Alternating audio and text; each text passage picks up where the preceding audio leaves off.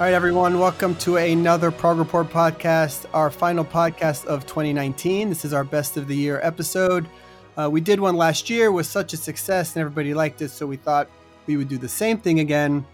And joining me back on the episode is, of course, Jeff Bailey. Of course, Jeff Bailey. Hi, everybody. We should change your name to, of course, Jeff of course, Bailey. Of course, Jeff Bailey, point. yeah. Uh, and uh, also back is Victor Giel. Hi, everyone. And uh, Daniel Levy. Hey, everybody. And Kyle Fagala. Howdy. All right. And uh, I, I never say my name, Roy Avon, for anybody that cared. Oh, uh, I've always wondered. Anyway, I always wondered who is this guy. uh, and, uh, well, you know, it's been just uh, a ridiculous year uh, with, uh, what did we count? We reviewed, Victor, something over fifty albums this year on the website. Correct. Uh, and by the time we end uh, this podcast, we'll have done thirty-eight podcasts. So it's been a really busy year on the website.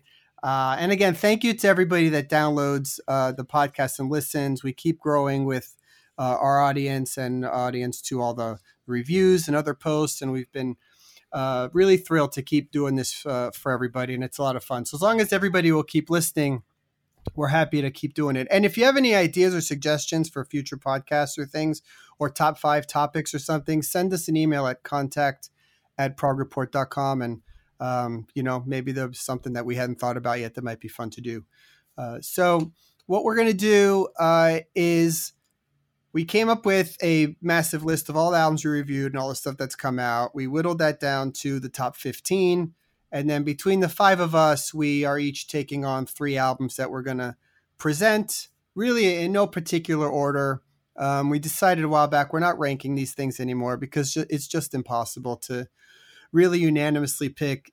Even between the five of us, we can't agree what's the best album of the year. So, uh, so this way, we're just covering what we think is some of the best stuff. And if an album is not in the top fifteen that you think was great, you know, fair enough. And it probably was. And we just had to settle on a number at some point. Um, but anyway, um, who's going to get started? All right, let's go with uh, Daniel. Why don't you kick us off with your first pick for, uh, you know, top albums of, of twenty nineteen? Okay. So I will start off by saying that this year has been crazy. A lot of great stuff for anyone that enjoys progressive rock or metal music. So, and this album, like Roy approached me and say, "Hey man, check this out. I think you might enjoy this." And I think this is totally the underdog album of the year.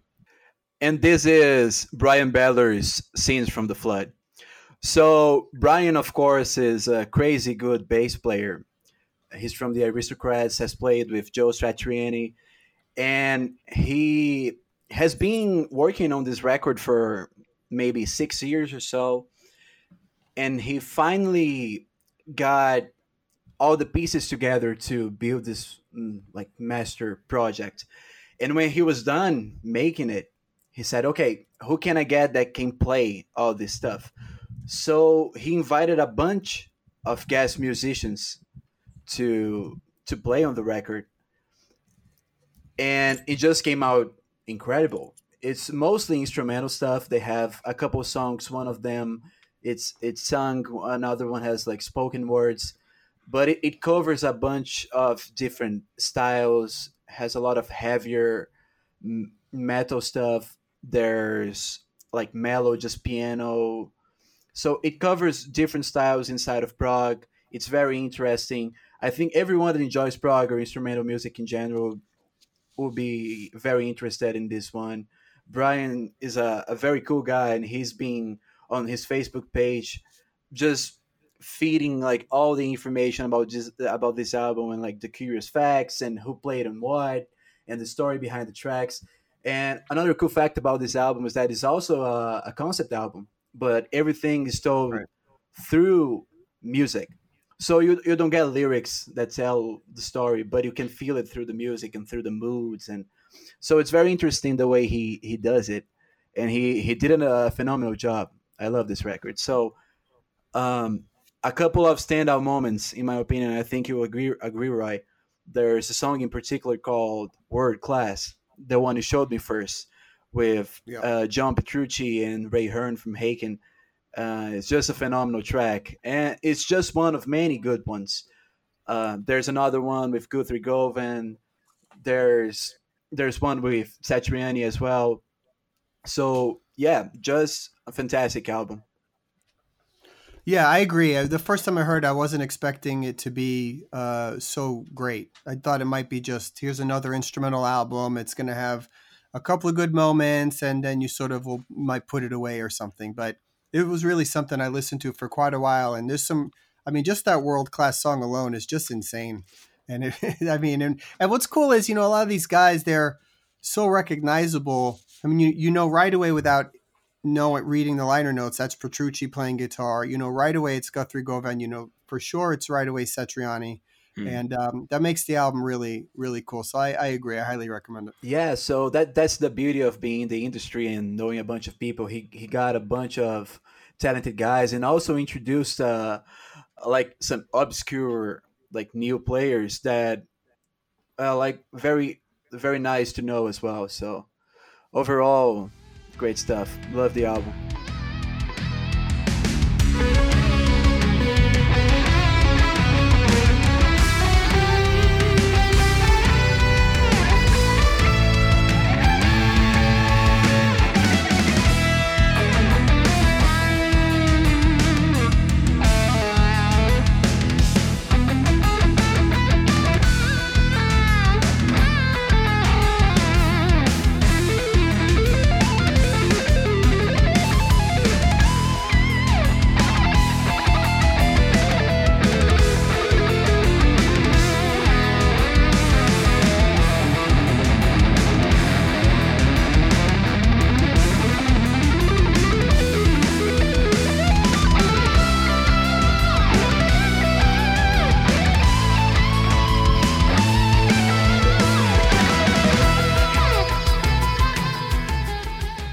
Great listen, all the spoken word bits and everything like that. I think it works works really well together.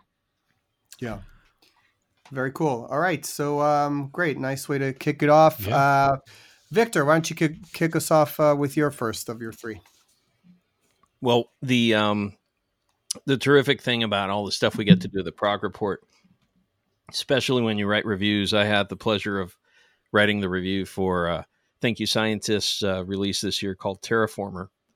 This album saw the return of Tom Monda and Salvatore Marrano, uh, along with new members on drums and trumpet and saxophone, and didn't quite know what to expect, if the sound was going to be different, uh, if they were going to go in a different direction. But when you listen to this thing, it's just absolute, just Thank You Scientist genius, where you have the balance of top-notch musicianship along with just really catchy songs, really reflecting their personality of just their, their sense of humor. Um, they just released a, a video covering Eddie Murphy's uh, My Girl Wants to Party All the Time from the eighties. Yeah. And, uh, you know, it's, it's, it's a fun video, but when you watch that video, it, it represents what they are, which is just absolutely killer chops. If you're somebody that likes jazz, you'll like this stuff. If you're somebody that likes fusion, you'll like this stuff. If you, you know, this is like, um, I heard them described at one point, like Dave Matthews on massive steroids. They just have just killer chops. The, the album is filled with parts of instrumental, just tangents where you appreciate that these guys are just at another level. Tom Monda is, I put him in a category of somebody like Guthrie Govan or somebody like uh, Bumblefoot. Mm. It, it's kind of like no bounds, to the point where he is courageous enough at these other, as these other guys are, in incorporating a fretless electric guitar sound. And he nails it. He was a, a student of Bumblefoot's, I believe. Oh, okay. Well, I know that they have a, Uh, a relationship back in uh, Progressive Nation. Bumblefoot played along with them in one of their songs mm. on the set on the ship. Yeah. So, I mean, it's it's the influence is is clearly there, but his chops are just really second to none. And um, a couple of the highlights on the album, uh, one of the songs that they released called Son of a Serpent. Um, they have actually a, a live video of that, and and Monda's solo on that. That just, song is tremendous. It, it really is great. The solo is absolutely killer. I mean, you listen to that solo and it just, you just, you just know he, it's, he's somebody that could be with mentioned with Steve Vai, mentioned with Joe Satriani. He just has that kind of chops. But if you listen to all their albums, he, he has developed his own sound, which is really cool. Um, and uh, another highlight of the album is a ten minute song called Everyday Ghosts. This one's so good. Oh, yeah. it's, it's just, it's just great. It's, this is one of those bands that they, it's, it's difficult to pin them down as to the kind of fans that should be into it. Because if you look at their audience, their audience tends to be on the young side, but mm. you know, anybody that watches them, especially live, they have such an energy uh, when they go live that it's unmatched. And I'm always a stinker for uh, instrumental songs. And I think that they have one of the best instrumental songs of the year called Chromology. And that's something where you really get to enjoy uh, the chops of the bassist and uh, just all around fun to listen to. Grateful that they released that. I think that this album, in comparison to their other ones, I think it shows a lot of their maturity. Not only are they able to incorporate just their musicianship and their chops, but they they have continued to master the art of writing great melody lines for uh, Salvatore to, to sing. And his voice is the signature of this band, similar to what uh, James Labrie has done with Dream Theater. Um, when you hear this guy sing, he fits right in. And he's as good live as he is in the studio. So I give, I'm so grateful I got to talk about this, because this is uh, one of my top albums of uh, two thousand nineteen. Uh, Thank You Scientist is one of those bands, I think, when you hear them, even the album, this is a long album. When I first heard it, I was like, man, am I going to get through this like easily? And, and it's a breeze, you know? And when you go listen to it, you just wonder how it would sound live. You're just like, man, I want to watch a concert. Like, I want to watch this guy's live. So yeah, it's it's a great record. Like songs like you just mentioned, Vic, uh, Everyday Ghosts, are one of my favorites, Anchor as well. Just a phenomenal record as well.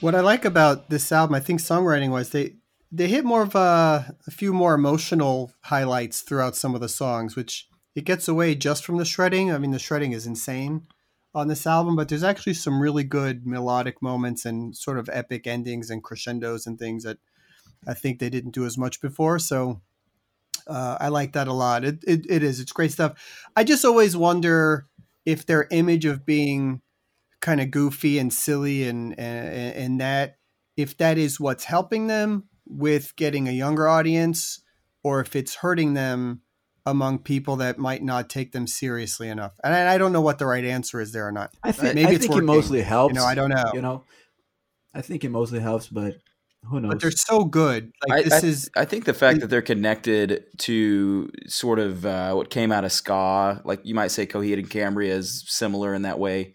I think it expands their audience, and I, I think their sense of humor. It reminds me of kind of Haken and how they approach things, or even like a band like Periphery on kind of the more you know metal side. I, I think that connects with a younger audience, people that have grown up with the internet their whole life. I think they they kind of expect that from bands in a way.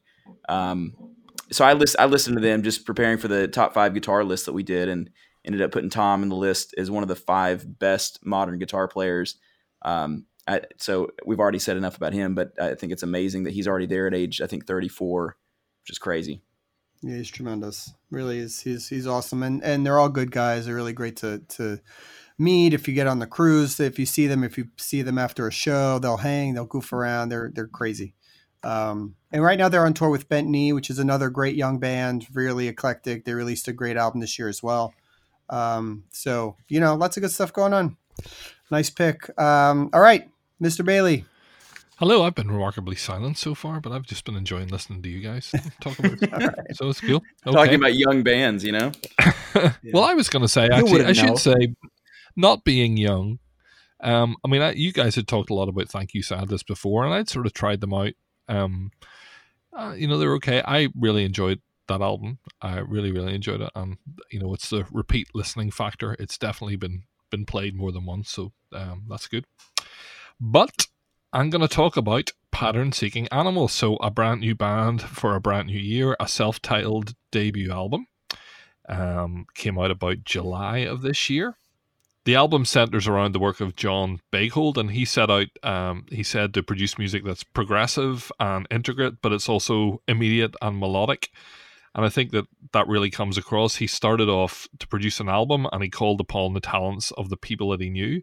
Um, so a rhythm section of Jimmy Keegan and of Dave Meros um, on drums and bass. And then he added in Ted Leonard on guitar and vocals, and I'm sure people listening to this podcast will know that those people have worked together before, and that John himself has been a writer um, and has written material that those guys have recorded. But what they ended up producing together was a hook-filled album um, with really a rich variety of sounds and styles. Um, you know, tracks like No Man's Land, where you've really hearing that rhythm section really coming to the fore. Um, John's keyboards are a key part of um, the music. They're atmospheric, um, and they're probably less dominant maybe and shreddy most of the time than maybe you might expect, um, but they're really, really good. You're adding in Ted Leonard, who's bringing a full range of vocal styles and, um, yeah, you know, really um, just bringing everything he does, but is also playing guitar. And again, I suppose when we think of these guys working together in Spock's Beard, um, you know, the guitar sound there is very different. Ted doesn't play a lot of guitar in that. And so this adds something fresh uh, to the music, I feel. Um, you know, it's not an album full of extended solos, but, you know, as I said earlier on, it's immediate, it's melodic, um, and it's really on point the whole way through it. Um, if you haven't heard it before and you want to check it out, um a really kind of immediate poppy song, uh, No One Ever Died and Made Me King, which I know there was a video for at the time. There's a really kind of kind of quite quirky, strange th- song about a collector um called These Are My Things, and um and the album also does have a prog finale in the last track, Stars Along the Way, which is a which is a longer exploration. Um, I think there's a lot of people are hoping that next year we get a chance to see this band live. Who knows? Um, they, they have talked about it, certainly, in terms of doing something. Um, but yeah, it was a, a really great album for me, and I tried to approach it without the preconceptions of it being a kind of Spock's Beard side project. And I think without without that, um, you know, it stands alone as something that is really worth listening to. I've traveled around the world and tried a hundred different things, hoping to find heaven, but the angels never sing. No one ever died and made me king. No one ever died and made me king. No one ever died and made me king.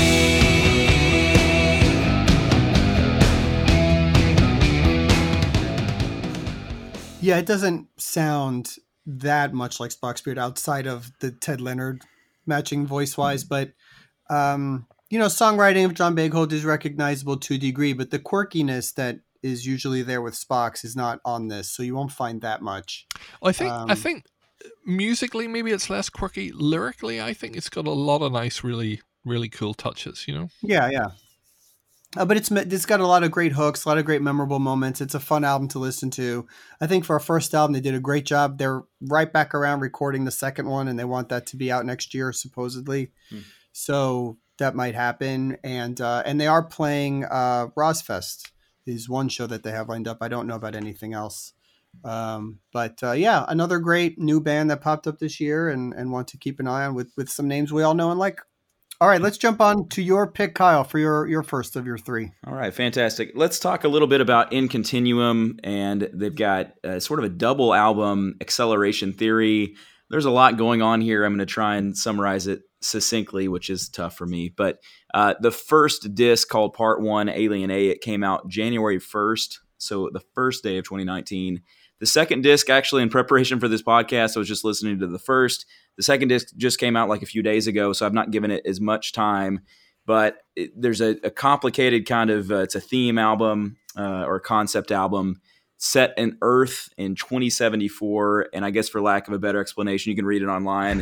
It's an intergalactic love story. Aliens have given up on Earth.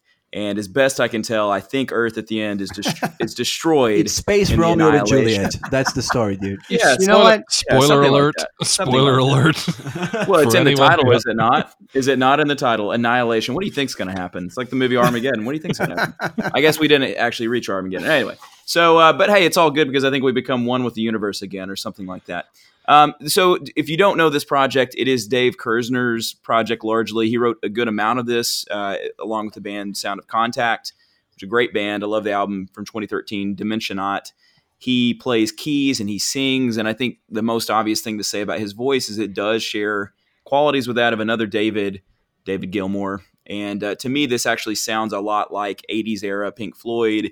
It's got touches of Steven Wilson solo work and maybe a touch of Peter Gabriel. And there's a huge supporting cast, which I think is a theme this year, is long albums with lots of music, with lots of people playing with one another. I, so he's got on bass from Sound of Contact, Matt Dorsey, Randy McStein is on this, Marco uh, Miniman, because why not? He plays drums, and it's actually some of my favorite drumming from him. Uh, he's got others, Steve Hackett, uh, let's see, John Davison sings on this, Nick D'Virgilio, because we got to have Nick on this. It's a lot of different people. Actually, one of my favorite tracks of this entire year is the song Scavengers, which is on that Part One. Yeah, that's a great tune. I love that song. Um, I'm a huge fan of Marco. I'm a drummer, uh, not on any level that should be quoted, but uh, he okay. he's fantastic. You just did? Yeah, I just gave it away, didn't I? Um, but as so, somewhat of a student of Marco, for me, this is one of his best drum tracks of the last few years. And I like that it's fun and it's upbeat. And, uh, you know, I think a lot of prog can take itself too seriously. So I, I really dig that song. From Part Two, which again just came out, there is a twenty minute song on there, and I love epics, called Annihilation Theory. And it's got this kind of cool Jane's Addiction, uh, Perry Farrell feel on the verses that I like and kind of throwback for me. Um, and I, I did not get to catch them. I know they were on Cruise to the Edge. I wasn't on that. Did anyone catch them on yeah, that? Yeah, it was really great, actually. It was a pleasure seeing them. Like yeah. Marco, in my opinion, was the star of the show. I don't know if you disagree or not, Roy, because you usually is on the band he yeah. plays with. He usually is. You you can't stop watching. Yeah, we, we were we were there together, Roy and I, a few other friends of ours, and watching these guys was crazy. The the stage was crowded.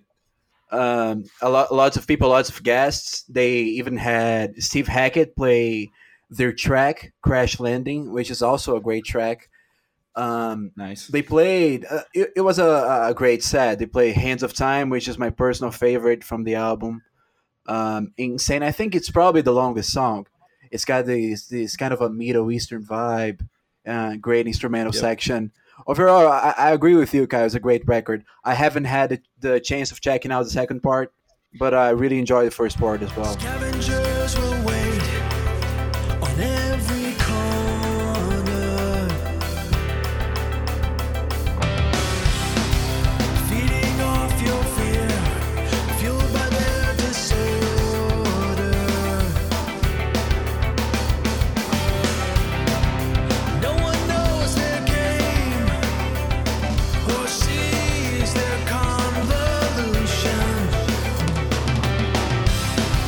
Trinity.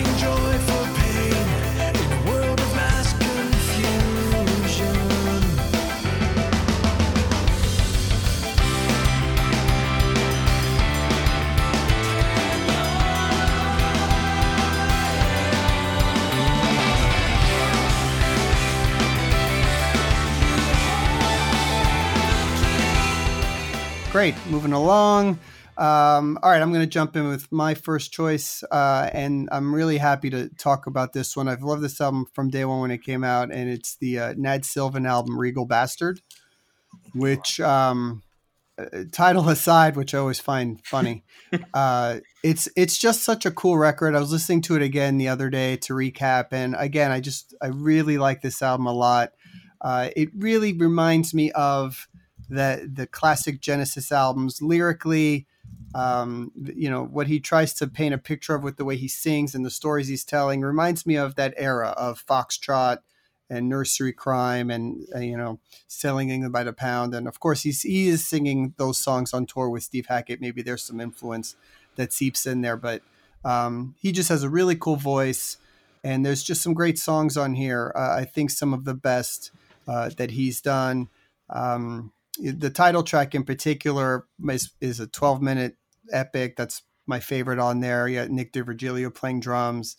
Um, you got uh, appearances by Steve Hackett and Guthrie Govan on this, uh, which he's had them on previous albums before. And their solos are just so tasteful and great how they how they play them. Um, I Am the Sea was the first single. It's the opening track. It's just really cool, really killer rock song. Uh, there's a, some weird titles. There's a, a song called Whoa, Always Been Without You, which is a really cool uh, melodic uh, kind of pop song. Um, and, uh, if, and if you want some, just some great soloing, Leave Me on These Waters has just a tremendous solo by Guthrie Govan on there, which is just amazing.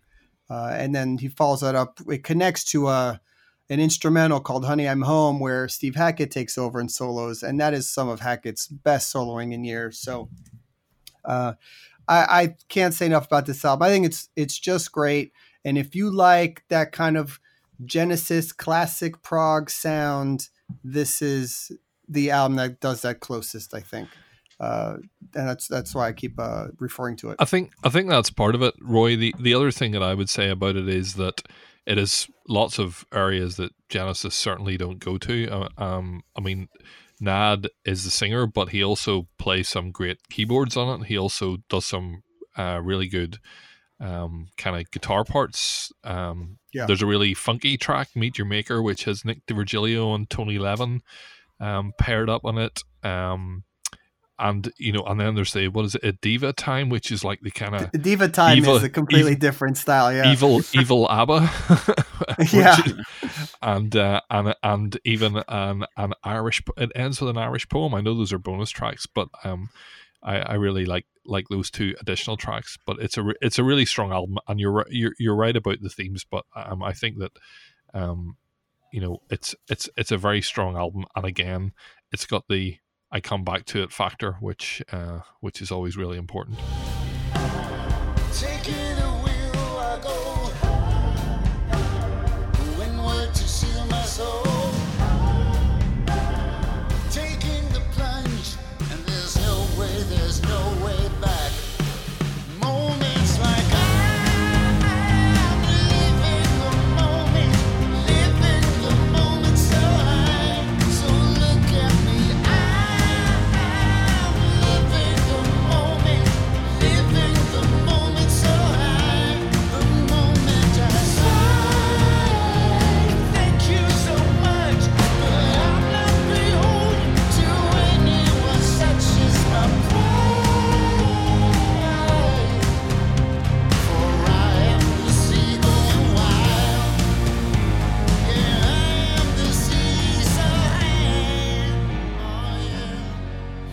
All right, moving on.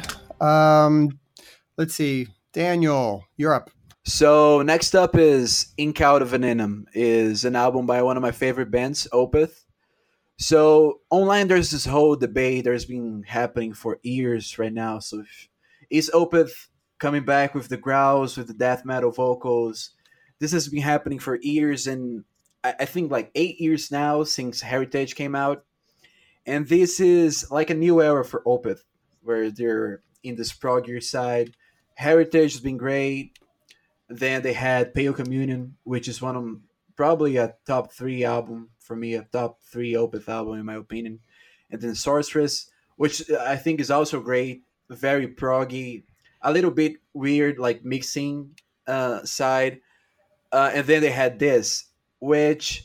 in my opinion, it gets like the best of these three new era, modern era Opeth elements and mixed in with a bunch of the old, like the modern, like middle Opeth era stuff. So I, I see a, a bunch of elements and darker melodies from um, stuff like like Watershed, yeah, like Watershed. There's melodies that resemble that in, in songs like like Dignity and Heart in Hand.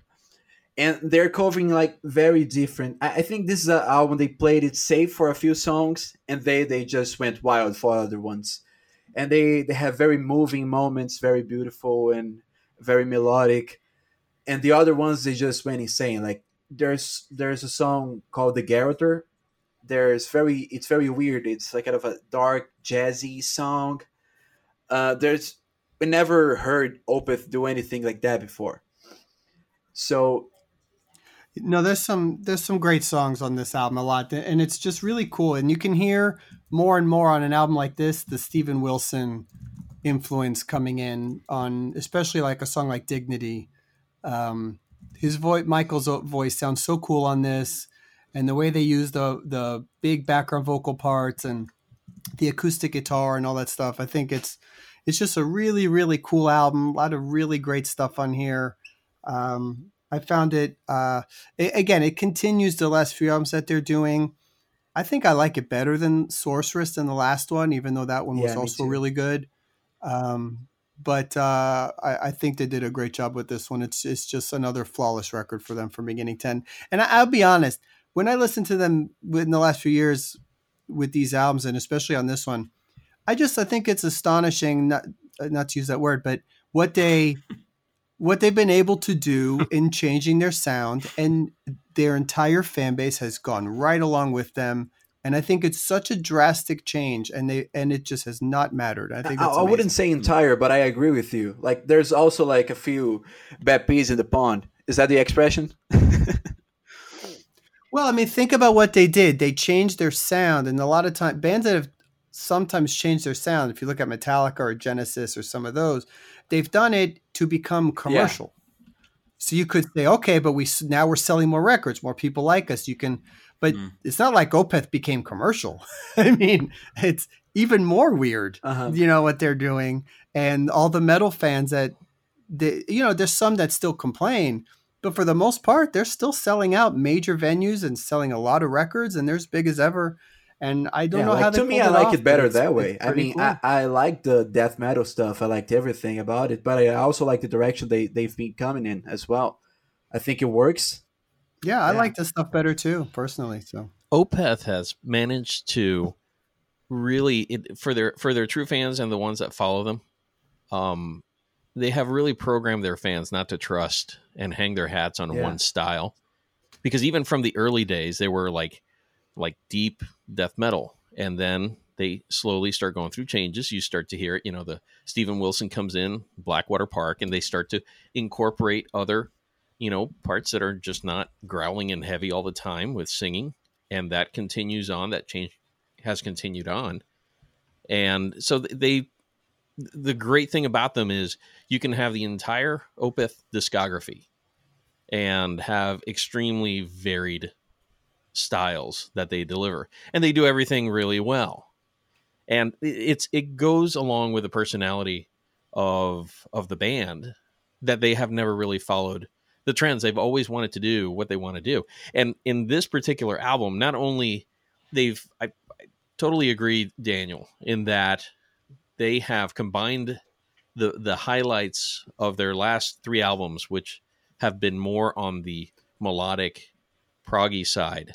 But they've really gone to a darker tone that goes back to the days of, you know, Ghost yeah. Reveries and um and and and Watershed. And listen, the the other the other thing that just fits right in with that, they're not really following the the trends. I thought it was really cool that this is an album that they have a Swedish version as well as an English version. Yep. Hmm. And you know, that's that's terrific. We we get so programmed into thinking, you know, that the entire world only sings in English, and for the most part, bands do. But it's great that they're able to do this. You know, they're yeah. strong enough. Yeah, where they Michael can. actually wrote so. the, the entire thing in Swedish, and they're playing live the songs yeah. in the original in the original version. So it's in Swedish. So we are learning the songs in English when we listen to them. If we go watch them live, we will know zero lyrics.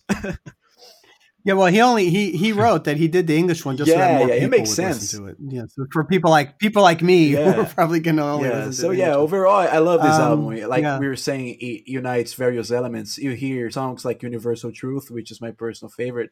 It has a lot of elements from Pale Communion, also elements from Watershed or Ghost Reveries, and it's a darker tone but very melodic, very sentimental.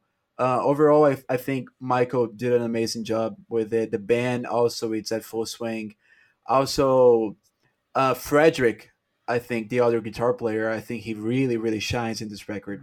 His guitar solo in Harding yeah. Hand in particular is one of my favorites, probably since he joined the band. It's great stuff.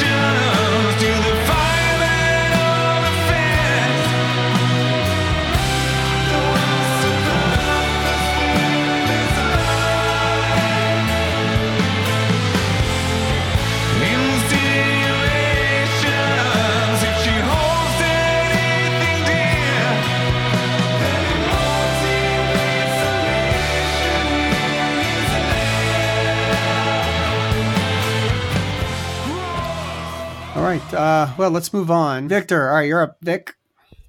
So the next album I have is from a very familiar artist, um, The Cocoon by Richard Henshaw.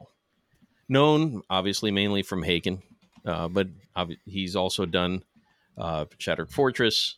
He's also done projects with um, Dan Briggs from Between the Buried and Me. That particular project was the Nova Collective. So I was anxious when there was talk of him having his solo album and that there was going to be, he was going to be singing on it, but there was also going to be some, some guests. So this was a project that if you go back, and I encourage people to listen to the Porcupine Tree top five songs where Henshaw was on that podcast.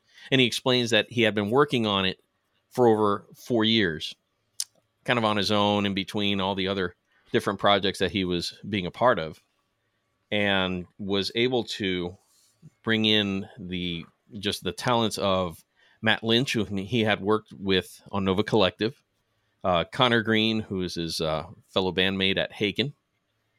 And, um, and then he had uh, several different guests, a couple from uh, the band Bent Knee. He also had uh, Ross Jennings sing uh, guest vocals on one of the tracks. Jordan Rudess got to play a keyboard solo, and um, and there's you got instrumentation such as, you know, saxophone solo in the title track, um, kind of all over the place. From the standpoint, you could see that he is not uh, really boxed in. There was uh, there was a, a change in how Haken put their stuff together, especially ever since Connor Green joined the band back in uh, two thousand fourteen, where it was a more collaborative effort for Haken and Richard Henshaw, who had pretty much put everything together prior to that, now was putting together music that he wanted to put together without the compromises of being in a band. The resulting album is a severely eclectic album. You have tracks that are very spatial, set some great, you know, mellow moods, and at the same time you have some eight string gent type riffs that just uh, blow things up. So the impression of the album when it starts playing, it's it's a very dark type subject, just in the mood that it sets. It's not a, quote, happy mood. And the way that that he brings it around at the end of the final track, it does have, you know, a reminder of, of the first track. And there's just some great parts in it. I mean, he goes, uh, he has little uh, transitional songs uh, in which just kind of fill the gaps. It's, it's really a sonic continuous theme. So really, your ears don't get much of a break. He takes you for a great ride. I find it, it it's like a Haken, but a little bit jazzier, you know, and I really think the production on the album lends a lot to how it sounds different from Haken and and accentuates his vocal ability, which is he, he's not a great singer, and I don't think he would expect anybody to think that. But the vocal parts that he does do, it works, you know, the way it, the way it's structured. And Ross Jennings guesting and stuff like that. It makes for a really cool listen. And it really is from beginning to end. It's not a very long album. You can listen to the whole thing and it really just continues along almost like a concept album.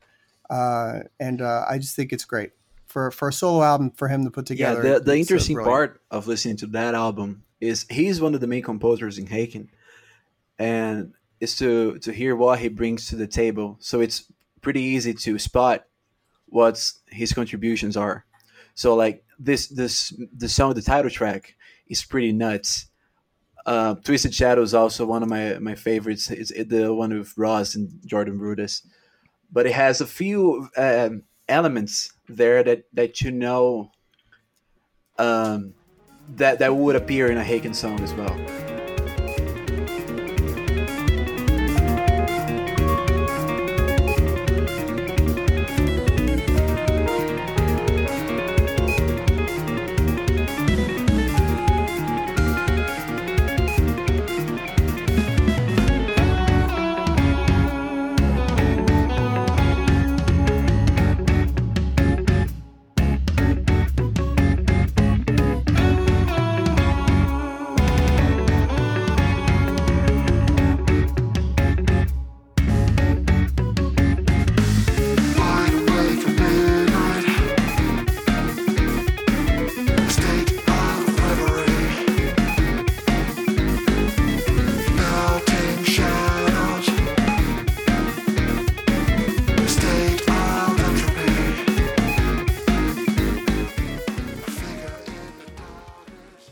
Um, all right, Jeff, you're up. Okay, my next choice, and I'm delighted to to have got this one, uh, Big Big Train Grand Tour, um, coming after Folklore in twenty sixteen, Grimmspound twenty seventeen, and then bonus album Second Brightest Star in twenty eighteen. We have another new album. Um, they're a band that have been around for nearly thirty years, and um, I'm still on a kind of big, big train high after my bucket list moment, seeing them live in Edinburgh a few weeks ago. Um, and I suppose the, the run of um, the last four or five albums has been very much kind of British focused. This one broadens itself out. Um, it's not a concept album, but I suppose it's an album with a concept in that it's thematic, based around the seventeenth or eighteenth century habit of rich Europeans going on a tour to expand their um, views and experience on science and art. And that kind of um, prompts the writing of um, David Longdon, Greg Spotton, and also um, this time I'm delighted to see Nick D'Virgilio's name in the writing credits. Um, we were talking about Um, the combination of stories, whatever. I love listening to a new Big Big Train album with the sleeve notes, with all the background info, all the stuff that the songs are about. Um, but also, you know, it kicks off with a really immediate melodic pop song called Alive, which was one of my favorites, kind of theme songs of the summer. Um, the Florentine, uh, a great um, duet between David Longdon, Nick D'Virgilio, acoustic-y, but starts to have lots of dynamic shifts. Great. Pantheon, uh, an instrumental written by Nick D'Virgilio. It's got brass section, it's got tubas, it's got moogs, it's got flutes, it's got violins, it's got electric guitars. It's just an amazing um, instrumental, and then an epic finale. I like my epic finales on an album, and Voyager Homecoming right at the end, a beautiful um, conclusion talking about space exploration as sort of the, the, the modern day equivalent of that grand tour. Um, uh, you know, it it's just a really, really high quality album, one that I have loved, and in, in keeping with my experience of past Big Big Train albums, they're they're deep, and you just keep getting more and more from them um, every time you, you listen to them. Uh, so I think this one is a, a real step up. You know, I've been following the band for more than ten years, and you just see the band developing and growing. Um, looking forward next year to hopefully some live dates um, for those people in America, and um, and whatever comes next. Um, br- brilliant, brilliant album. One of my real favorites this year. They've become, over the last few years, just one of my favorite bands on the planet. And I just, I love what they do so much. To me, they're the most unique band of, of all the bands that we listen to in all of this. They, they just, they have their own thing. They don't try to metal it out. They don't try to get heavy. They don't try to write hit singles. They just have their own unique Big Big Train style. Um, and David Ogden is just the best singer uh, on earth. And, uh, you know, Greg Spotten, the, the melodies that he writes, and Nick D'Virgilio's drumming, and the, the entire band, the way they use the brass section. Um, I find their music to be so uh, just uplifting, and uh, there's so many goosebump moments for me when I listen to them. Voyager and Homecoming, like you said, in particular, are just two of the best tracks to come out this year. And uh, but just in general, their whole discography since Ogden joined, from Under Fall Yard to, to today, is just some of my favorite music uh, ever made. And I just think this is a band that demands uh, listening and a larger audience. I think it's it's the band that, you know, next to some of the ones that we generally do, you know, report on a lot, like the Steven Wilson and Neil Morrison's a handful. These guys are right up there with with those those groups and artists that demand uh, attention and should be listened to and and more well known than they are. Yep. And I think that's been progressing with for them with each album, which is really great to see. They just won Album of the Year at the Prague Awards, uh, and, you know, and stuff like that. But I just uh, you know, there's times when you forget about a band for a minute, and then you listen to it, and a song from this album or one of the previous albums will pop up, and I just, I just get a smile, and I think, man, I just love this band so much. That's my feeling about them. I just think they're so great. I think it's probably telling in terms of a lot of the time we've talked about, you know, this band sounds like this. There's, there's nobody or nothing that I know of that sounds like Big Big Train when they've really ar- arrived at that. I agree. Point. I mean, They just they're they're their thing. They're Big Big Train. That's it. They've they've defined their own sound, and that's why. Yeah, and that's why, you know, this album comes out, and and it's funny because some of the criticisms was like, well, it just sounds like Big Big Train, and I'm like, well, yeah, that's it. That's supposed to set. I don't want. I do not want them putting out a heavy record. I I don't want that. You know, I want them to do this because no one else does it. That's it. I remember when Roy first introduced this band to me many years ago, and the the initial impression of what they do and how they come across is that their music is very deep, uh, just in in the chord progressions that they have, mm. and just the the sound that they project. And it's something that for an audiophile, it's really cool to hear. And I was very pleased as to hearing Jeff describe their live performance that he recently saw. He just described it that it was a sound engineer's dream as far as how they're delivering their concert.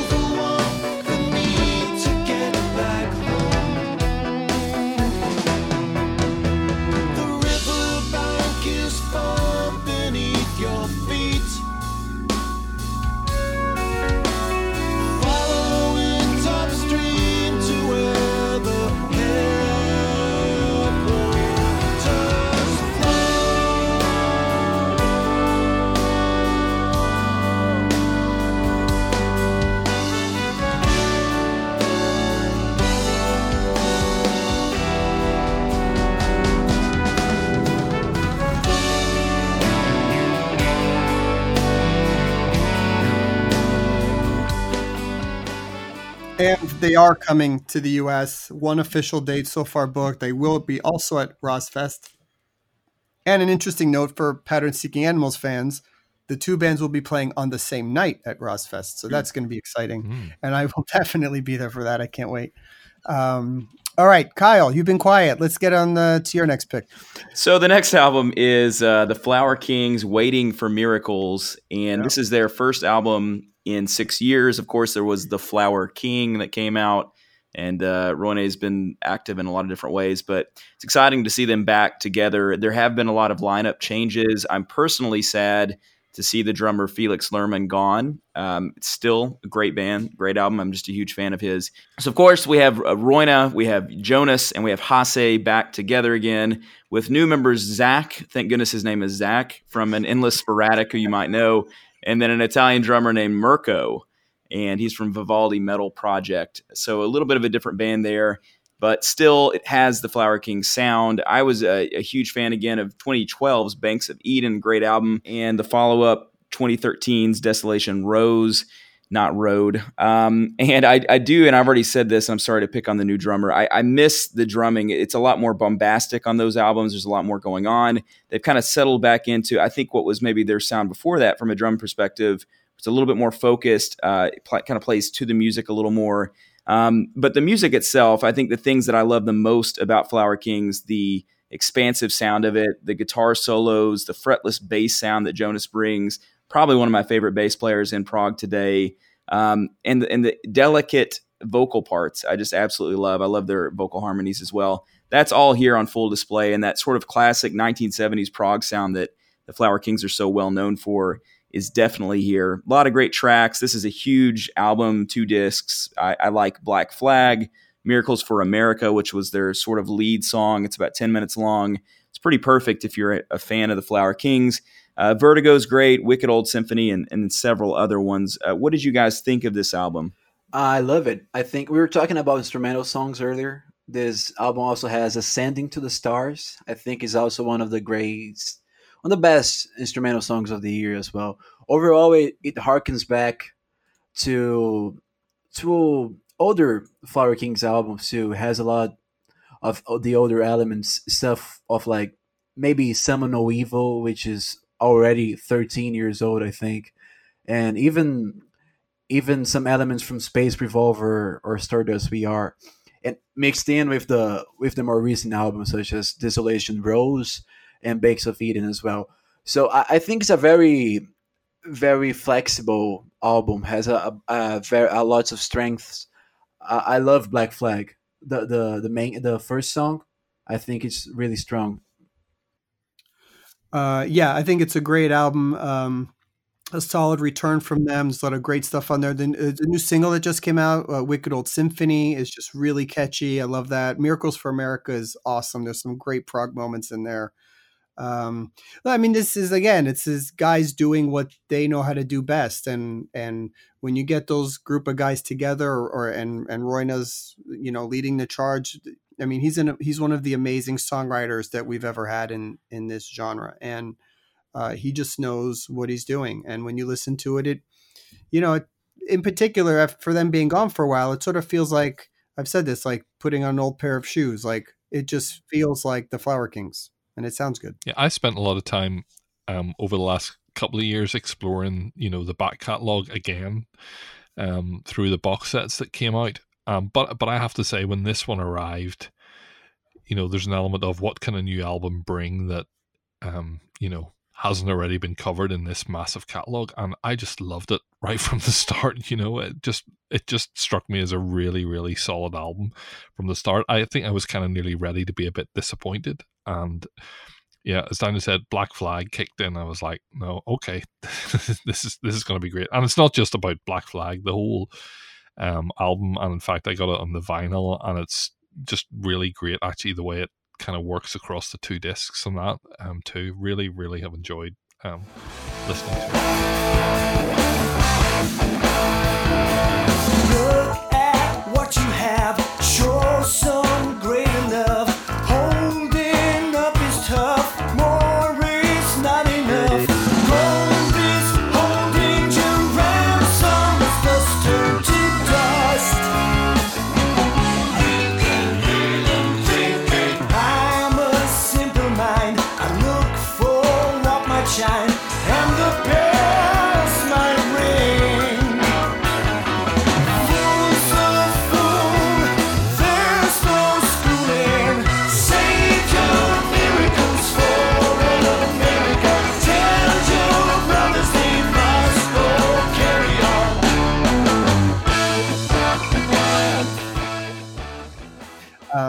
All right, I'm going to jump in. So my second choice, completely out of left field, out of nowhere, a band I had never heard of before, and uh, has become one of my favorite albums of the year.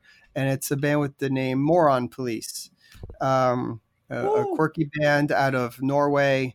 Uh, and it's just, um, it's I, I, it could be the complete opposite musically of something like Big Big Train, which is very kind of, you know, more like sort of laid back yep, and yep. long and, and, and, you know, slower at times and, and, and symphonic at times. Moron Police are just like, you let a bunch of dogs out of their cages and they're just going nuts. and, and I love that about it. It's just a fun, really upbeat record. There's no ballads on it. There's no, nothing like that. They just want to play at, at a fast speed. And there's, there's a lot of, you know, strumming acoustic guitar along everything and saxophones and flutes and all this crazy stuff. And, um, crazy. I, I mean, we'll take a single like Captain Awkward, which is probably the clip we'll play, uh, from, from that album. I mean, that, is, that might be even my favorite song of the year. It's just, just so bonkers, uh, yet so melodic at the same time, just all these parts that don't go together, but when they go together, they make perfect sense. Um, the album's called The Boat on the Sea.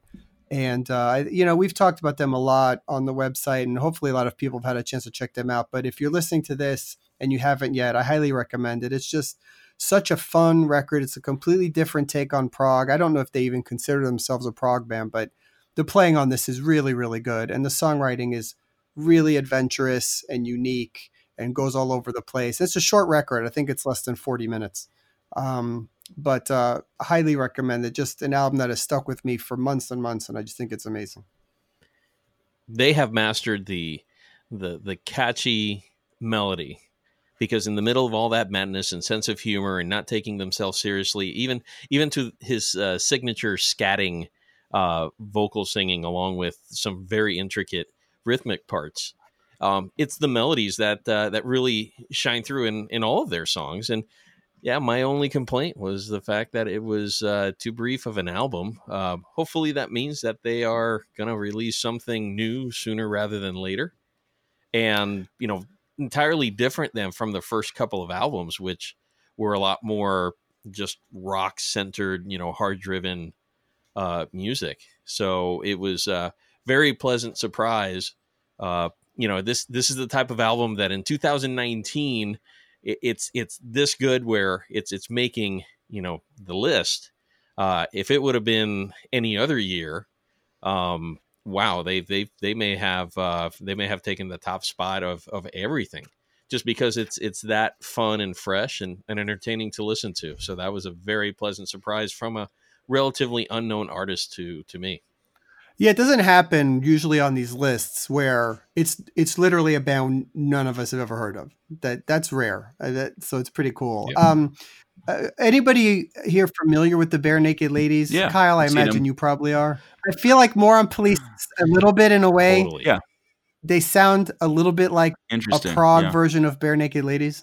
Yeah, for sure. Yeah, re- really eclectic and got a good sense of humor.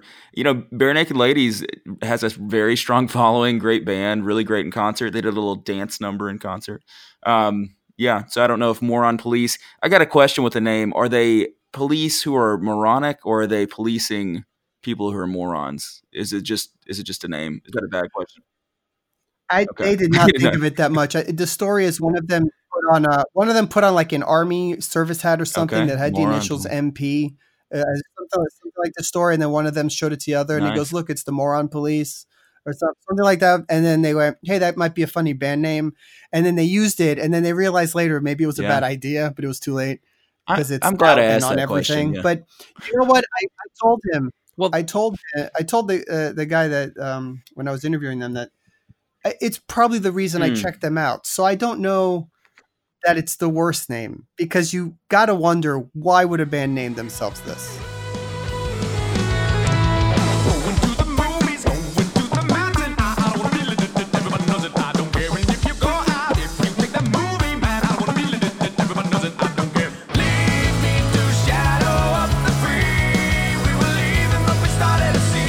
Take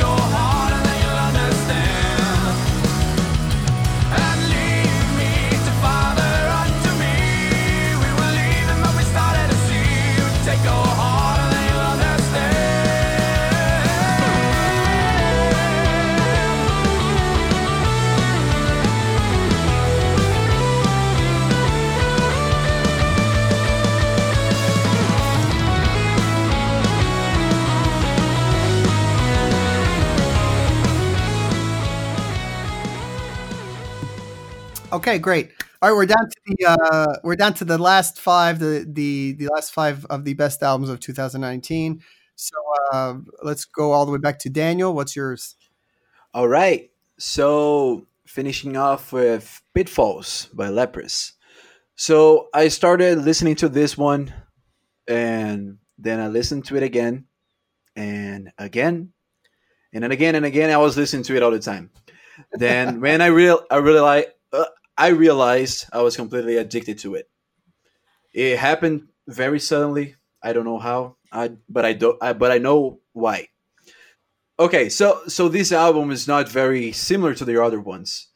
So it's kind of a risk to the band to release something like this. And I was not a big fan of the band beforehand. I knew them, I liked their stuff, but I wasn't like a big fan. So going in, I didn't have any worries about that. I liked I liked Molina, their pre- previous records, and I knew some stuff from Bilateral and Cole as well, which some songs kind of resemble, like Foreigner and Sky is Red. Um, but they also have like Observe the Train, which is a very melodical stuff, and at times it almost sounds like Radiohead, which yeah, I love that one. Which is crazy. And this album is very, very intense and emotional. Einar is their their lead singer and lead composer. He his vocal he his vocal skills are really, really amazing. He he goes to these high pitched notes, and he has a, a control over the notes that's almost like it, it's. Inhuman. That's the word to describe it. It it's yeah. very, it's very, it's very crazy. So, what puts this album? Th- this is probably my album of the year. I don't know. It, it's hard to, it's hard to decide. It's a crazy year, but it's among the the top. But what puts it above the rest is actually the lead, the lead single, the Alleviate, or how I like to call it, Alleviate. um.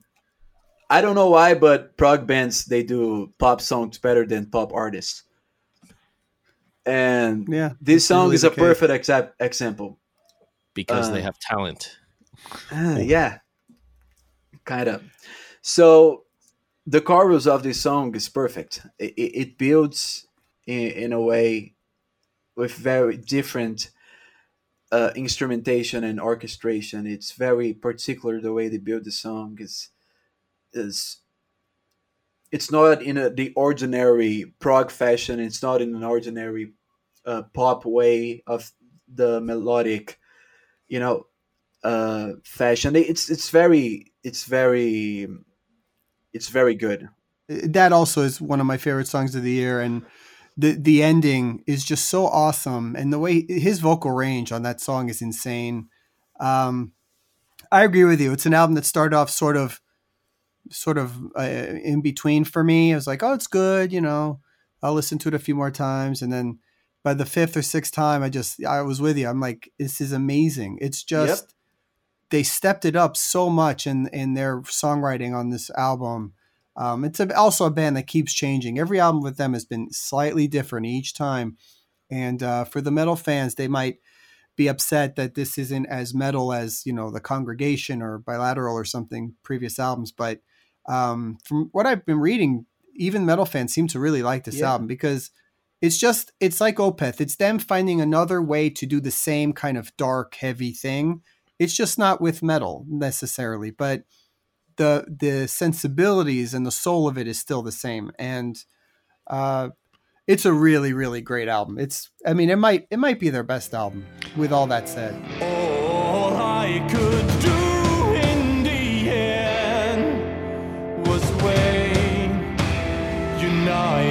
with my fears, I'll alleviate. Oh, all I could do was wait.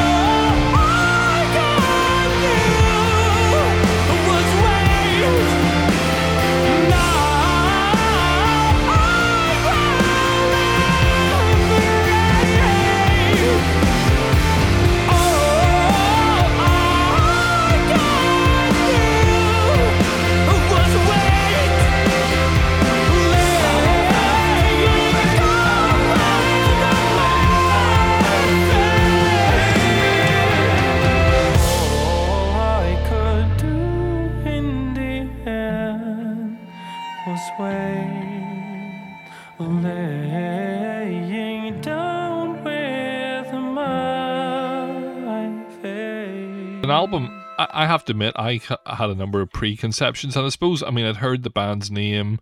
I kind of just had in my head death metal, you know, but because I'd seen the name, I'd seen sort of the bands they support or play with, and thought, right, that's not, you know, for me. Um, a lot of you guys were raving about it, and I went, yeah, it's okay. There's lots of stuff that you guys like that I completely don't like.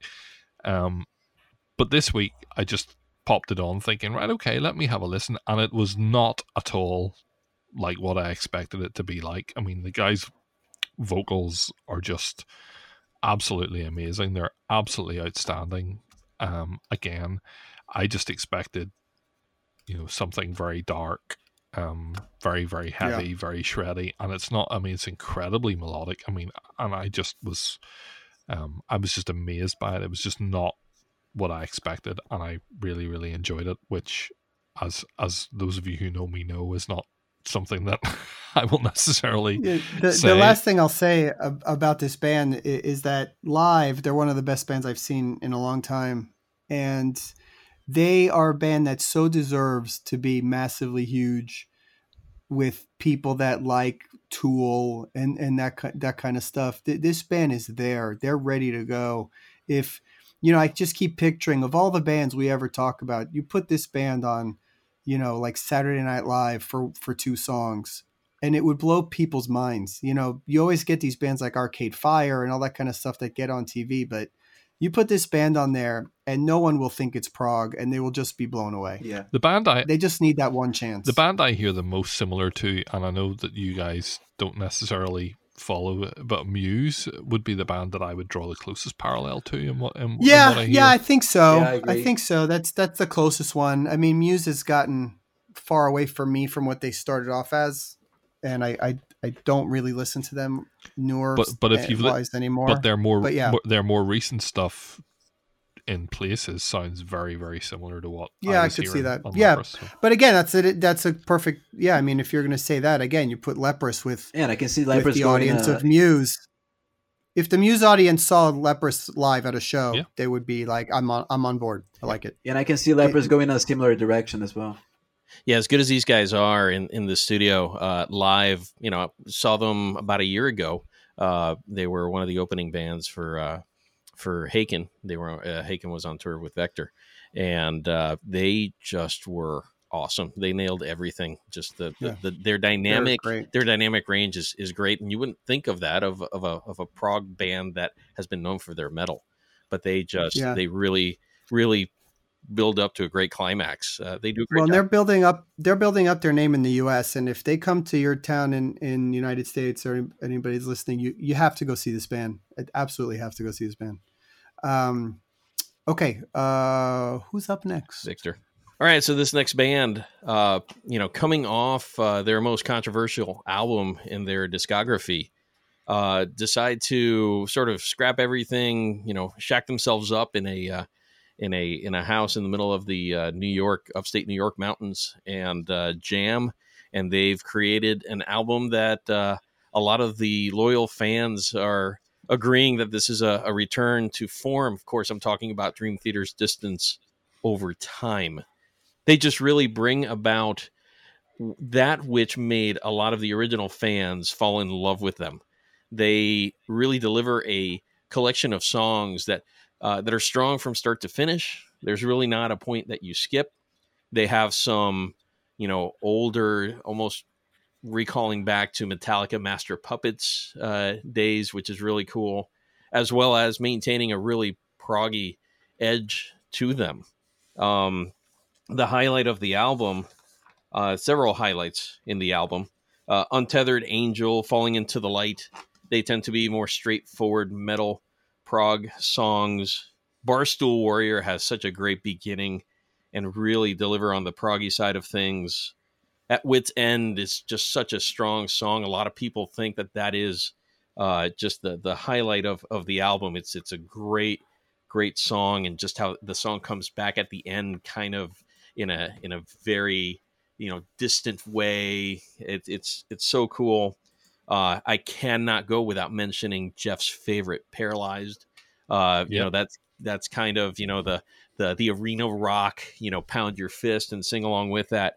And and Pale Blue Dot, they played that song live, saw that song live, and just the power of that song.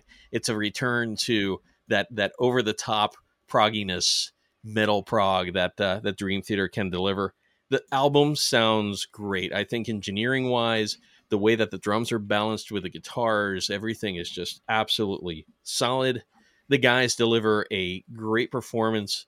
Uh, you know, Mangini on the drums with Myung on bass just really gel well. Petrucci's guitar playing and composition has gotten great. And of course, you got the master Jordan Rudess that, uh, you know, can play anything. And Labrie delivers some terrific vocals. That live, he sounded absolutely terrific. Just really doing a good job taking care of his voice and being a part of uh, of, of the Dream Theater collective. This album, um, glad I got to review it, um, and uh, it's it's a great return to form. Um, I would argue that if I was to rank the Dream Theater albums from a personal standpoint, um, it would it's the the top album um, with Mangini. And I would say it's definitely, you know, top six, maybe top five, but uh, it's a great album. And, you know, if if you listen to this podcast, if you know the Prog Report, Dream Theater has been around for a while. This is not going to be a surprise.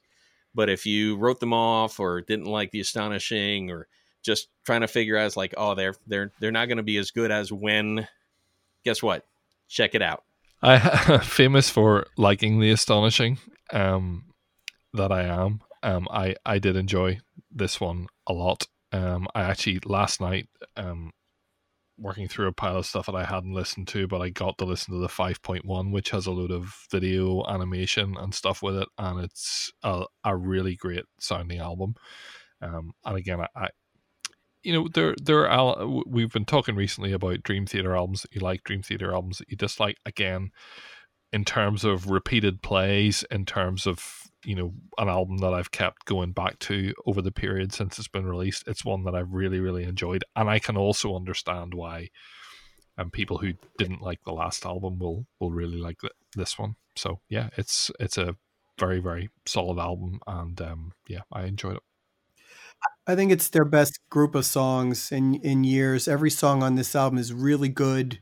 There's no wasted moments. And it just sound revi- revitalized, I think, after many years, and it had to do with how they recorded it and all of that, living together for a month and everything. Um, but the, it's the best production they've had in years. And uh, yeah, I mean, songs like At Wit's End, Barstool Warrior, these are these are some of the best songs they've written in, in a long time. I just think it's a great, great album by the, you know, the legends. You know, what can you say? Amen.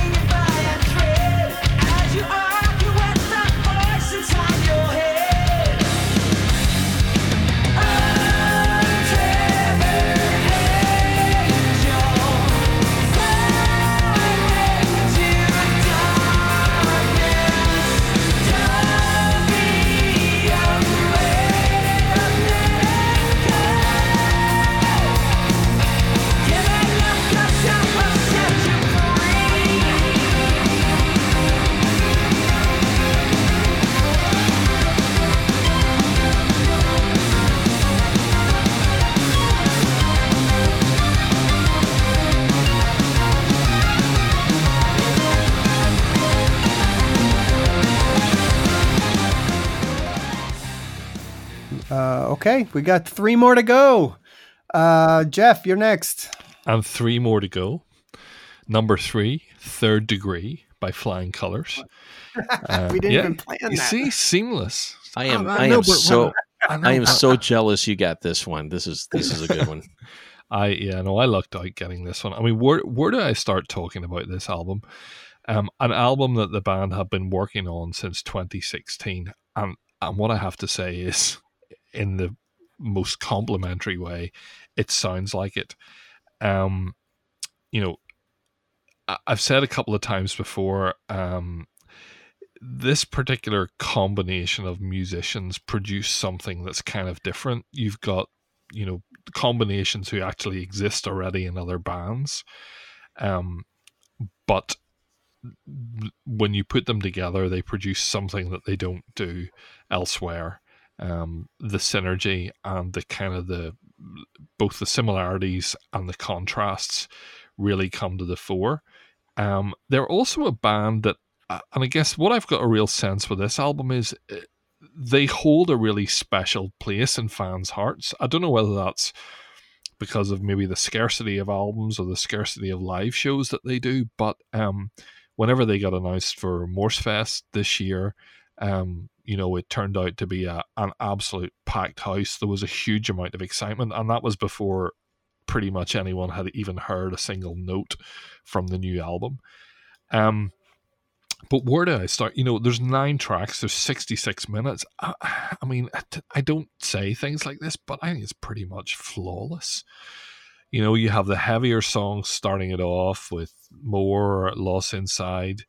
You have Cadence, those amazing um Steve Morse harmonics, beautiful. Uh, yes. You have my my children's, my eight-year-old and my ten-year-old's favorite song at the moment is Guardian. They just love that song. Um, great chorus, um, great chorus. We have Geronimo, uh, just a brilliant, funky, again, different, not really like anything Flying Colors have done. The ballad You're Not Alone. We've got Love Letter, you know, fantastic pop song, an amazing video.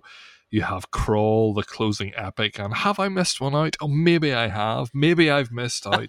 uh, Last Train Home.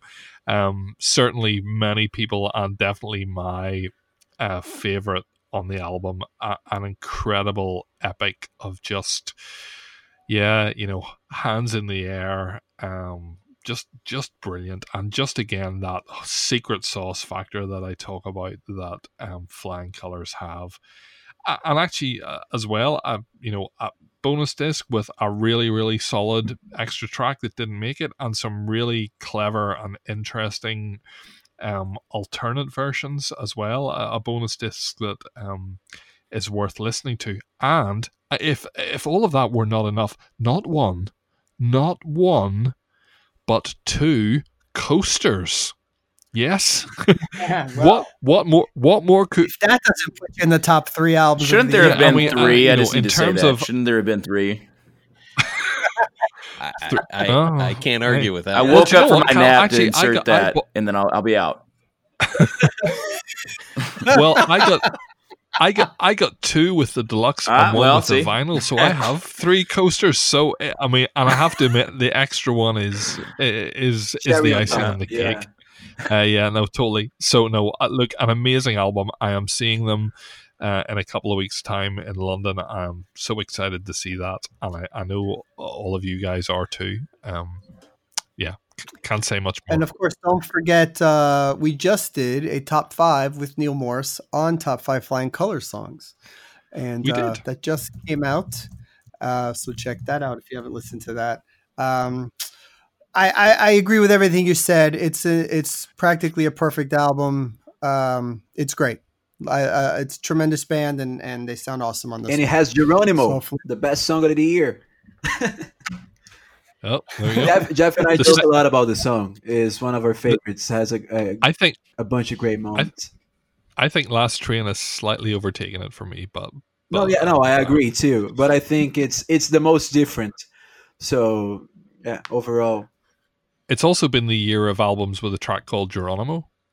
Yeah, uh, correct. Thank You, Scientist. Had Thank has you, Geronimo yeah, and yeah, Terraformer. Right. You know, good research. Good research.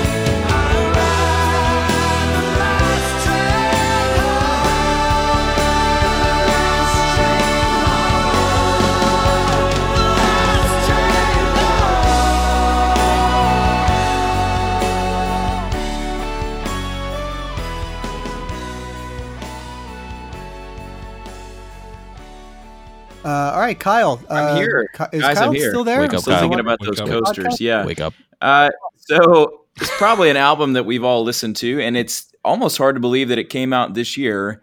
And this is Neil Morse Band's yep. The Great Adventure. This is the follow-up to an album that I wore out, twenty sixteen's The Similitude of a Dream. And once again, we have a double album set in the world of Pilgrim's Progress. If you followed the band, you you know that they didn't necessarily intend to make this album about the same story, but they ended up with it anyway.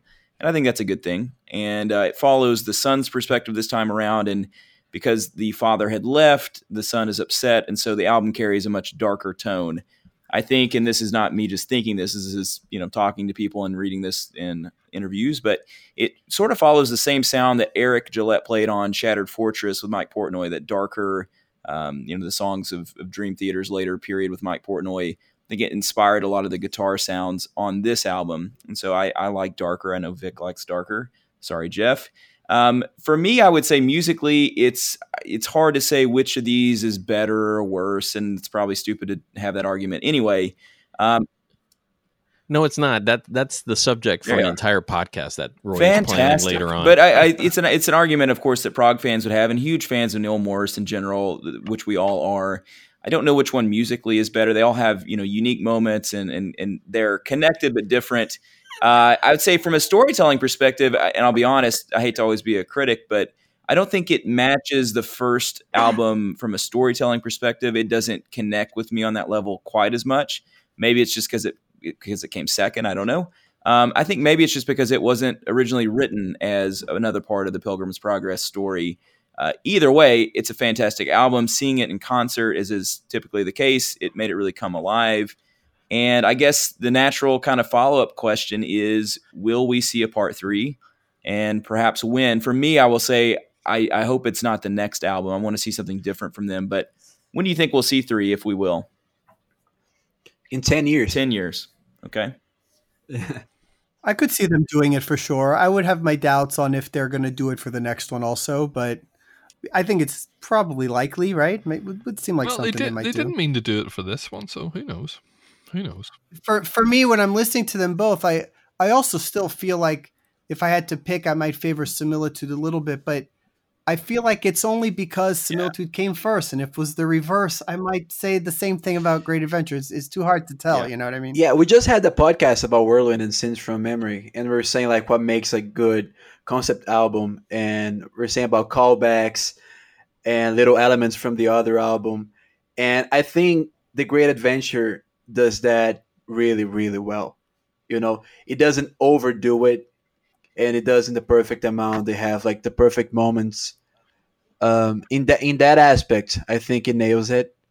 Yeah, no, um, you know, I, I, I think we've seen, those of us who are in Neil's inner circle um, club will have seen the development of the album from something that didn't intend to be a sequel to something that that did uh, or turned out to be, and um. I, I just think it's, to me, it's different enough from Similitude not to be kind of more of the same. But again, where it completely comes to life is in, you know, seeing it performed live from start to finish with all the callbacks, with all the kind of features of all the various band members. I mean, it's just a, a solid album. And as you said, you know, because it was early on in the year, it, it feels like something that's been been around forever, and it's probably a while since I've actually listened to it the whole way through, but I know that um I know that when I do, I'll still be as excited about it as I was when I first heard it.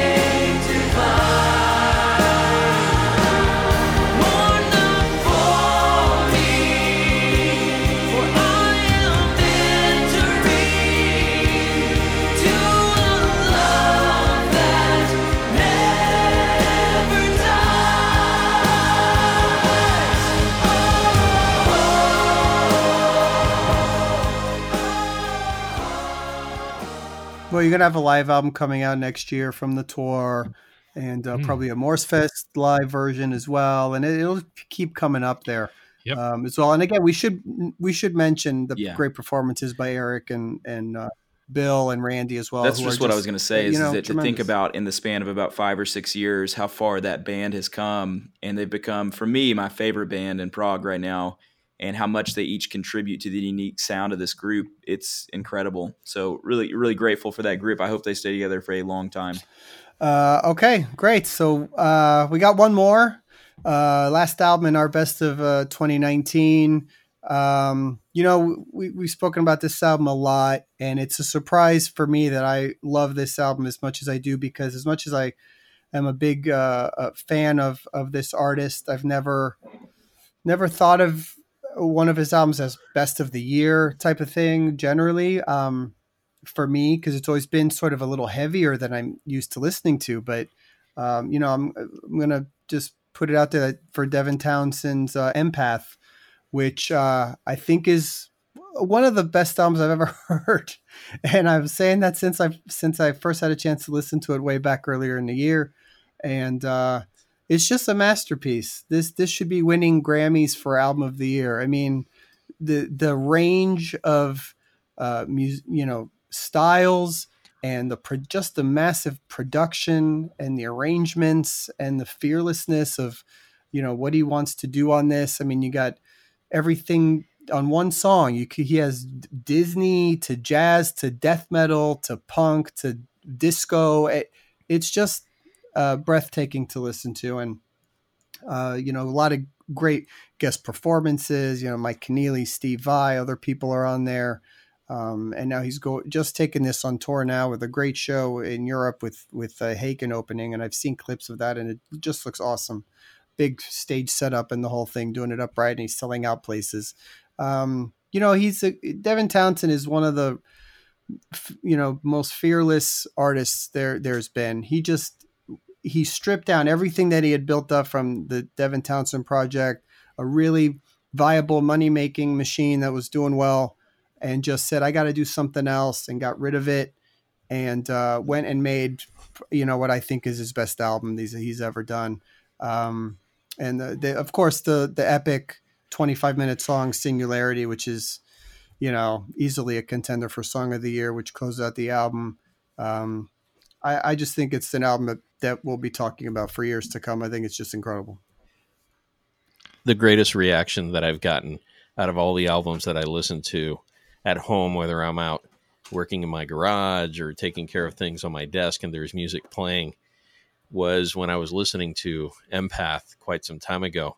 And every time my wife would walk into the room, she'd be like, what in the world are you listening to? Sounds like Disney. And then she'd walk back in. What in the world are you listening to? Sounds like Demons in Hell. And she'd come back in and she's like, you listening to jazz now? So that's the description you had, Roy, is, is, is exactly right. The, the, the things that must be going through his head when he's putting all this kind of stuff together.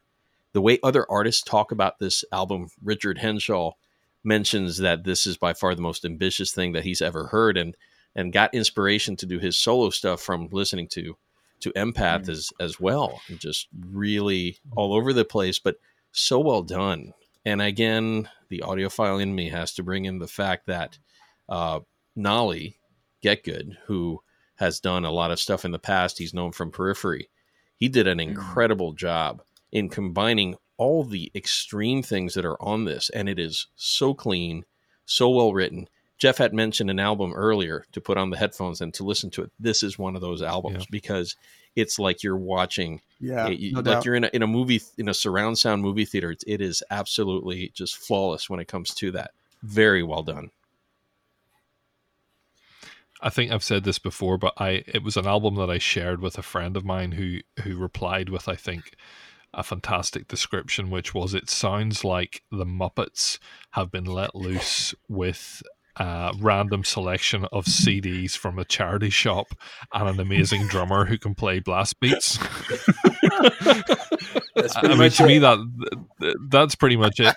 Again, an artist that I knew from, um, really, I, I knew he existed, had never really listened to him that much, since even like this, was it Passion on, no, uh, the Vai Band album, I can't remember what it was called, the album that he sang on with Steve Vai. Sex and Religion. Yeah, yeah, Sex that's the one. Um, and um, again, you guys talked about it. I went, okay, I'll give it a shout, and yeah, wow, just was was was blown away. I've really, really enjoyed it, and particularly that last track. I do have a funny story about um my, I think I was random shuffling my phone and I, I fell asleep one night because I quite often listen listen to music when I'm going to sleep, and I woke up terrified by that screamy death metal bit in, in, in the middle of Singularity, terrified out of my life and, and sweating, thinking my my moment had come. So it... it, it You, you know what? I feel like that's a story. If we told Devin, I feel like he he would be like, "That's my proudest review." Yeah. No, well, that, that was well. I'm hoping to hoping to see him in less than a couple of weeks um, with ah. Haken. So um, hopefully, so we shall see. So yeah, one of my favorite parts about the album are definitely the videos that came out of it with the songs. They're all so. Oh, some of them are amazing. They're just great yeah. videos. It's so yeah. fun. Uh, Devin is absolutely nuts, man. He he's a very, like you said, fearless guy. And uh, and he's also coming uh, to the States. Was just announced with Haken and the Contortionists. They're going to be touring the U S. So super excited about that. And if you get a chance, if you're in Europe listening, go check it out. Or if you're in the States, it's a great chance to see a show we don't get a lot of times here.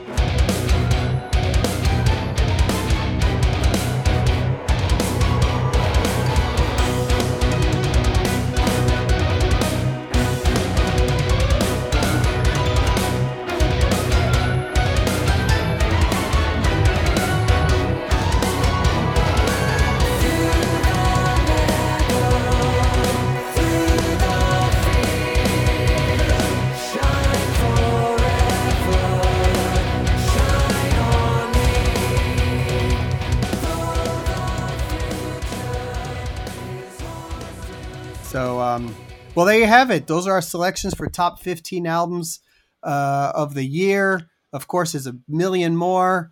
Um, can we can we chip in uh, some some others? Speed round. Uh, let's do speed round. Uh, some more albums that you Steve Hackett, uh, The Edge of the Light. I have to say, Jesus Christ, the Exorcist by Neil Morse. Um, really, um, I'm. Uh, it's not on our list, but to me it was a standout album. No Man Love You to Bits, one towards the end of the year. In terms of reissues and compilations, there's a brilliant Peter Gabriel rated P G compilation um, of his movie soundtrack songs. Yes, From a Page, some archival studio tracks they've yeah, put out. Yeah, very cool stuff. Yeah. The Yes fifty live album, um, the Steve Hackett Live with an Orchestra, and the King Crimson Audio Diary twenty fourteen to twenty fifteen. Have to mention them in this year, their fiftieth anniversary year, a band who are still doing it at a high level. Yeah, I'm going to second the uh, the Steve Hackett uh, Genesis uh, live at the Royal Festival Hall, I think it's called. Uh, just one of my favorite albums of the year. It's tremendous. Uh, we've we've talked about that many times. It's just awesome.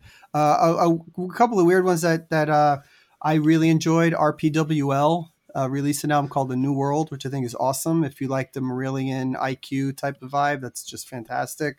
Um, Peripheries, Hail Stan, which is just awesome, super like metal uh, record. Family by Jolly as well. Family by Jolly is great. Uh, anybody else? Queensryche, Queensryche, The Verdict was awesome. Yeah, and then kind of along album. the same lines, uh, Sweet Oblivion featuring Jeff Tate. That's a throwback album as well. And then Ray Alder uh, released his first solo album in, in yeah, forever, and it's Water, good Water stuff once. too. Yeah, yeah. I'd just add the Mute Gods, Lonely Robot. There's a few. Y'all, y'all named most of them though. Yeah, I think those are great. So yeah, you got a lot of stuff to uh, to catch up on. Hopefully you've been listening to some of the Aristocrats as well. Which one? Oh, Aristocrats. The Aristocrats. The Aristocrats. Yeah. yeah, absolutely. That's that's a great great album uh, too. So it's been a really great year. We've really enjoyed bringing you these podcasts and reviews and reporting. I want to thank all the team on this and Prog Nick, who's also written some stuff for us, and Um, Martin Hutchinson, who writes for us over from the U K a, co- a few times, does some reviews. We had a really great year at the Prog Report. So I want to thank uh, everybody on this podcast. Thank you guys for helping out. And this was hopefully uh, fun. Thank you, Roy. Yeah, absolutely. It's been a fun year. What a year for Prog. And twenty twenty, my word, it has a lot, a lot to live up to. Yeah, I'm already tired. and uh, yeah, again, thank you. And uh, we'll see everybody again in twenty twenty.